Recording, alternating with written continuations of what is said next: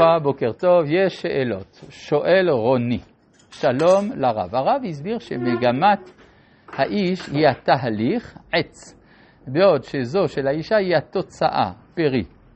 והרי כתוב בחז"ל שלעתיד לבוא יהיה רק שיר בלשון זכר. לכאורה אין זה משום שהתולדות תסתיימנה ונשאר עם הפרי המוגמר וזה לשון זכר. אה, זה לא נכון. זה מה שכתוב שלעתיד לבוא יש רק שיר, לשון זכר, ולא שירה, לשון נקבה, בגלל שאין עוד מה להוליד. כן, כלומר, אין יותר נקבה יולדת, זאת אומרת שהעולם כבר מושלם. וגם הרב אמר שהאיש חושב על מה, בעוד שהאישה על איך, כלומר, על התהליך. אני לא זוכר שאמרתי את זה. אלא אם כן נאמר שכל צד נחשף למה שהוא חסר. תודה. למה הנחש, שאלה שנייה, למה הנחש כצד זכרי שלילי נזרק לעפר לארץ, והאישה הראשונה כצד נקבי שלילי פרחה באוויר לשמיים? טוב, אני לא יודע איפה לקחת שהיא פרחה באוויר. הנחש, אף על פי שנחש זה לשון זכר, רואים בספרות הסוד שהנחש נחשב לזהות נקבית. אה, לגבי זה שהיא פרחה באוויר, אין לי שום מושג על מה מדובר. אה, ובכן, אנחנו ממשיכים בפרק ג' של ספר בראשית, ואנחנו בפסוק, אה, בפסוק כ"א. פסוק כ"א הוא משמעותי מאוד, כי הוא מעבר ממציאות אחת למציאות שנייה. בואו נקרא. ויעש השם אלוהים לאדם ולאשתו כותנות עור וילבישם. מה זה כותונת העור שהשם עשה לאדם ולאשתו? זה הגוף. כן? הרי הגוף הוא כותונת של עור שמקיפה אותנו. אז זאת אומרת, המעבר מהעולם הרוחני, גן עדן, לעולם הארצי, נעשה בפסוק הזה. נשאלת השאלה, מתי ברא הקדוש ברוך הוא את כותונת האור? כלומר, מתי אה, הופיע גוף האדם במציאות? הדבר הזה התורה לא דיברה עליו. היום אנחנו יודעים לפי ההשערות החדשות, שזה לקח הרבה מאוד זמן, מיליוני שנים, מיליארדים של שנים, מתחילים מראשית העולם הפיזיקלי. אבל עד עכשיו התורה דיברה מחוץ לעולם הפיזיקלי, היא דיברה בעולם הערכי, האבסולוטי, המטאפיזי. וכאן הפסוק הזה הוא החוליה המקשרת בין שני העולמות. כלומר, כאן נשמת האדם יוצאת ממקורה העליון ומתלבשת בכותונת עור שהתהלכה פה על הארץ הרבה זמן ויצרה ציוויליזציה וכדומה. כך ש... מה? קודם למה? לפני הכותונת האור.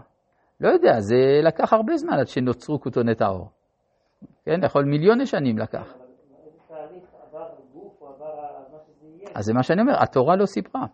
התורה לא התעניינה בשאלה הזאת, כי התורה מדברת על ההיסטוריה הערכית, ואין ערך במלחמות הדינוזאורים והברונטוזורים והאריקטוזורים זה בזה. כן? אז, אז התורה לא סיפרה.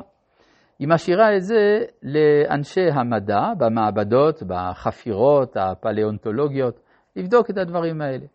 בסדר? התורה מתעניינת רק בדבר אחד, כיצד הממד המוסרי של נפש האדם הולך ומשתלשל עד שהוא מגיע לכותונת עור. עכשיו, הערך המוסרי שיש בכותונת האור זה שהוא הכלי המקבל את הנשמה. זאת אומרת, כל מה שכאן מתואר, ויעש השם אלוהים כותנות אור, זה דבר שמתרחש כל יום, בחדרי לידה. כלומר, יש נשמה שמגורשת מגן עדן, והיא מגיעה אל תוך כותונת האור, וכולם אומרים, איזה חמוד, האף שלו זה כמו של הסבתא שלו, והאוזן זה כמו של אבא שלו, וכולי. בסדר? כולם אומרים מזל טוב. זה השלב. זאת אומרת שגם בספר חסד לאברהם, לרבי אברהם אזולאי, הוא אומר שהנשמה חלק מהנשמות אה, שומעות לפיתוי הנחש, אוכלות מעץ הדעת ויורדות לכותונת עור. ככה נולדים. כן? אז זאת אומרת שאנחנו, גם הרמח"ל מבין ככה, שבספר דת תבונות הוא אומר, דע לך שאדם הראשון בגן עדן הוא עשוי מנשמה ומגוף. רק שהגוף שלו בערכנו כערך הנשמה. זאת אומרת, אם היית פוגש את הגוף של אדם הראשון של גן עדן, היית משוכנע שפגשת נשמה. זה לא הגוף שלנו. אז יוצא שהתהליך הזה שמתואר כאן בתורה הוא תהליך שמתרחש מיליוני פעמים, מיליארדי פעמים, שהנשמה יורדת מן העולם העליון ומגיעה לכותונת אור. אחר כך כתוב, וילבישם.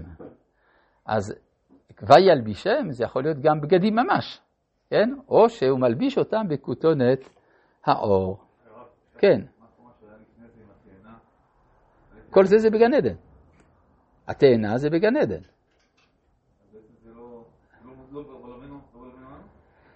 אם זה בגן עדן, תראה, כשמישהו מת, ואז uh, הילדים שואלים, איפה סבא? אז אומרים, הוא בגן עדן. האם, מתכוונ... האם המשיבים מתכוונים לגוף או לנשמה? לנשמה. אם כן, גן עדן איננו מקום גשמי. בסדר? מה הם כיסו בעלי התאנה? את בושתם. הם כיסו את בושתם. זאת אומרת, את, ה, את החוויה שהם חוטאים, שהם לא במצב שבו הם צריכים להיות. ולכן הם התעלו על ידי החרטה, ויתפרו עלה. עלה מלשון להעלות. תאנה מלשון להתאונן, להצטער. כן? כפי שלמדנו בשיעורים הקודמים, למי שהיה, כן? לא, לא, זה לא קשור. לא, כותונת האור לא נבראה בשביל אדם, בגלל החטא של אדם הראשון. כותונת האור היא הכלי המקבל את הנשמה החוטאת, אפשר לומר, שהיא יורדת לעולם הזה. ברור. אה, פסוק כ"ב: ויאמר השם אלוהים, הן האדם היה כאחד ממנו לדעת טוב ורע. ועתה פן ישלח ידו, ולקח גם מעץ החיים, ואכל וחי לעולם. בואו נתייחס תחילה לסוף הפסוק. ועתה פן ישלח ידו ואכל גם מעץ החיים. יש פה דבר, יש פה ראייה למה שאמרנו, שחטא אדם הראשון לא היה אכילת עץ הדעת, אלא הקדמת עץ הדעת לעץ החיים. אם הוא היה אוכל מעץ החיים קודם, הכל היה בסדר. אבל אז נשאלת השאלה, עכשיו שהוא אכל מעץ הדעת, באופן פורמלי, הרי הוא סכנת מוות, פיקוח נפש ממש. אז למה שלא יאכל מעץ החיים? בסדר, לא היית בסדר. עכשיו בוא נוותר לך, נציל אותך, תאכל מעץ החיים. את השאלה שואל רבי חיים מוולוז'ין בספר נפש החיים. והוא עונה, אני אגיד את זה בשפה שלי, אם, כמו שמניטו הסביר, אם אדם יאכל במצב של אחרי החטא, הוא יאכל מעץ החיים, אז זה אומר שהוא ייכנס לחיי הנצח עם החטא שלו. לעולם לא יהיה לזה תיקון.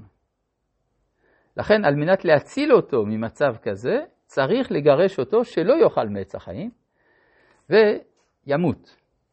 איך הוא ימות? יגיע לעולם הזה.